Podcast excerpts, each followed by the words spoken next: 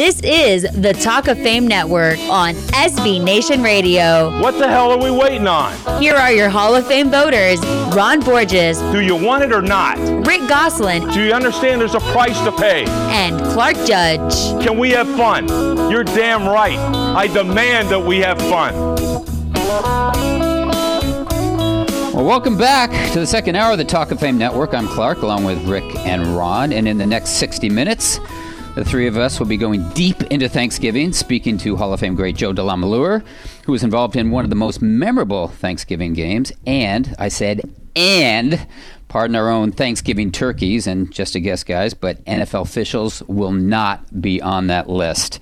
But first, yeah, first we want to check in with one of our closest, smartest, and glibest friends in and around the NFL, and that would be former Super Bowl coach Brian Billick, now an analyst with the NFL Network. And Brian, yes, I'll say it. On this week, we are especially thankful to have you join us. That's very kind of you. Glib, is that a good thing or? Yeah, it's a good thing. Glib is good. How'd you, you like, like that? In, how'd you like that intro at the top of the segment? You recognize that guy's voice? Uh, well, uh, yeah. You, you, tell you what, he, he's right though. You got to have fun. you know how we finish that segment? Let's go get some snacks. hey, um, first things first, Brian. Um, you're the guy who first predicted the Browns, uh, the Browns would, would not win a game this year, and of course you did that back in the summer. But 11 games into the season, you look like what we thought you were. A genius. so how come nobody uh, called on you for a prediction on the presidential election? I know. I probably would have nailed. I'd have been the only one to nail that one you know, and that it's and and I go back to that, and I caught a little heat from it, obviously in Cleveland. And, and just to clarify, I never said they'd go 0 and 16. I would never predict anybody to go 0 and 16 or 16 and 0. It's just uh, mathematically, you know, improbable. But what I did say was, I just can't see where they're going to get a win. I right. can't see a matchup with the team that I saw over the summer going in, and obviously, with it, notwithstanding the quarterback situation with RG three, which you had to kind of know going in was going to be problematic. Uh, and I don't take any joy in saying that. I mean, I was born in Ohio. I'm, a, I'm an Ohio guy. My daughter went to Ohio. I take no joy in, in, in knocking the uh, Cleveland Browns. But just looking at the way they're set up, and you know they got they got Brad Pitt and Jonas Hill putting the roster together, and you just kind of knew. I don't know that the Moneyball thing's going to work. Brian excellent. didn't Brian didn't you predict the Ravens to go sixteen and zero oh in two thousand? yes, absolutely. We knew we were. If I'd have known that, I'd, I'd have been like, "Who was the uh, who was the guy that bet the odds for us to go to the Super Bowl that year?" Made a ton of money. I wish I wish I'd have known we were going to be good that year. were you a little nervous in the first half of that Jets game? It looked like that one might go either way there for a little bit, and the Jets do have the ability. Yeah, and you know, and I've been, you know, obviously I've done I've done a lot of shows in Cleveland since, because everybody keeps bringing that up. Uh, and I take no joy in the fact that Cleveland's not very good. And I said, you know what? They're, they're going to beat somebody. They really are. Um, but you just kind of got that sense. That's the problem they have right now. What is their reference frame, whether it was the Jets game or whether it looked like they were going to beat the Baltimore Ravens and went out to the big lead? What's their reference frame to say, oh, yeah, we can do this? Or there's not the the tendency because of the background now and the way things are going to just kind of they're they're always waiting for the other shoe to drop. Like, okay, we're doing good now, but but yeah, we know this can't last because they don't have any other reference frame. That's that's the tough thing for Hue Jackson right now. We talk about changing a culture, that mindset. That's that's not an easy thing to do, and it is very very real when you get into that groove of well, we've been here before. We know we'll find some way to screw it up. Hey, Brian, I've got a friend who thinks that going 0 16 is more difficult than going 16 and 0. Do you agree with that? Oh boy, that's an interesting thought. You know, it's just it just it's so hard to believe that that you could do either one. I mean, to go 0 and 16, that's a hard thing to do. I remember I was I did the game. Uh, I was doing games for Fox, and I did the Redskin Detroit Lions game uh, the next year. Of course, they went the 0 16, I forget how many games it was into the season the next year before Detroit had won, and it was against the Redskins. It was in Detroit, and and I remember that game because I remember visiting with uh, uh, with with the, the Redskins before, and they all made they all understood. Look, you don't want to be the guys to lose to Detroit. You know, just like that, you don't want to be the team to lose to Cleveland because I, I lived that one. We were we played my last year, the year I got fired, and we were terrible, of course. We went down to Miami, and it was an 0 for team in Miami, and and lost to the Miami Dolphins. I think that was their only win of the year which obviously didn't do me any good. Uh, Ed Reed comes out of the middle and they get a touchdown uh, down the field, and I'm, I think my quarterback was Troy Smith, or I'm down to, to, to three offensive linemen and whatever. Uh, but yeah, you don't want to be that team to lose to the Cleveland Browns. And and uh, Jim Zorn was the head coach in Washington. Didn't do him any good either, losing to the Detroit Lions after they I think they were 0 and 20 at that point or 0 and 21. They went four or five games into the season, the second season, before they finally broke the string. Hey Brian, enough of the bad football. Let's talk good football. How there do you, you go. explain? Let's get off that stuff.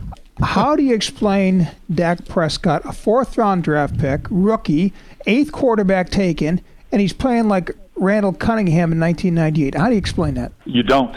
You don't because Dak Prescott was taken where he was rated out, and it wasn't just the Cowboys. You know, I always only half jokingly say, "Look, the, before you give him too much credit, Cowboys passed on him for three rounds too, just like everybody else in the league. It's kind of like Tom Brady. You can give credit to the New England Patriots, but they mean that means they pass a Hall of, Hall of Famer for five rounds like everybody else. Uh, Dak Prescott was drafted where he was rated out, and the league saw it in that way. But how do you count for it, particularly at the quarterback position? How do you count for Russell Wilson going in the third round? Uh, what we didn't see and what we're now seeing with this young man, certainly he had physical tools, and coming out of the offense that he had in Mississippi State, you had no idea that one, this guy was going to be so calm in the pocket, that his fundamentals were going to be so solid, uh, that he was going to have the vision that he does. Now, yes, it's nice to have that offensive line and have Ezekiel Elliott to be able to hand the ball off to, uh, but that doesn't detract from the fact that this guy, he's just special. And the calmness, you know, the other day uh, when we saw the, the big game that they had against Pittsburgh, you know, everybody was still speculating, well, it's because of some of the things he could do outside the pocket. He didn't run for a single yard against the Pittsburgh Steelers. He did what he did from the pocket, and that's that's what surprises me the most. Not that he would be productive and could do some things with his legs, but the fact that he is so proficient from the pocket, nobody could see that coming.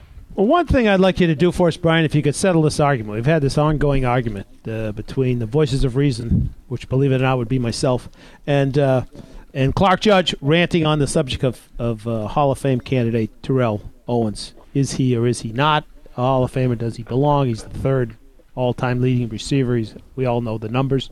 Clark thinks he didn't play well with others and uh, therefore shouldn't be in the Hall of Fame. Just wondering what your take is on him as a as a great receiver, productive receiver, and Hall of Fame receiver. Well, to me, it's it's it's always so tough when you're talking about in a historical reference. First, for a receiver, you have to go over the numbers. It's different if it's an offensive lineman, uh, obviously at a position where the numbers aren't going to tell the full story. The numbers themselves obviously say that, that Terrell Owens belongs in the conversation of the great receivers, that he was done it over a long enough stint, uh, stint of time, long enough career, uh, obviously highly productive, but once you get past the numbers, for me, it's got to be one of two things. And, and this one's a tough one because a lot of times it's only within the reference of having been around and seeing this player play, as opposed to just looking at it in, in a, from an historical lens.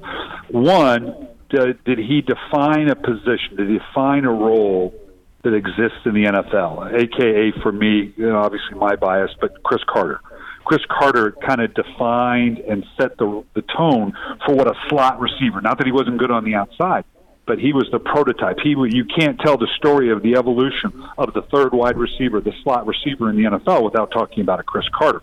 So that puts you in a Hall of Fame conversation, obviously.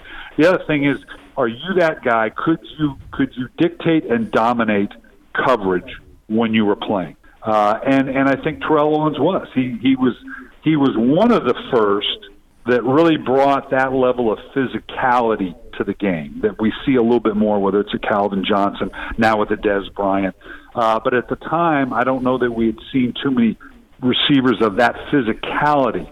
So, in that regard, I think given his numbers, that clearly put him in the conversation, and the fact that he, he kind of was on the edge of a new wave of a type of receivers you know, I always I'm a little sheepish to say, oh, absolutely, this guy's a Hall of Famer or that guy's not a Hall of Famer.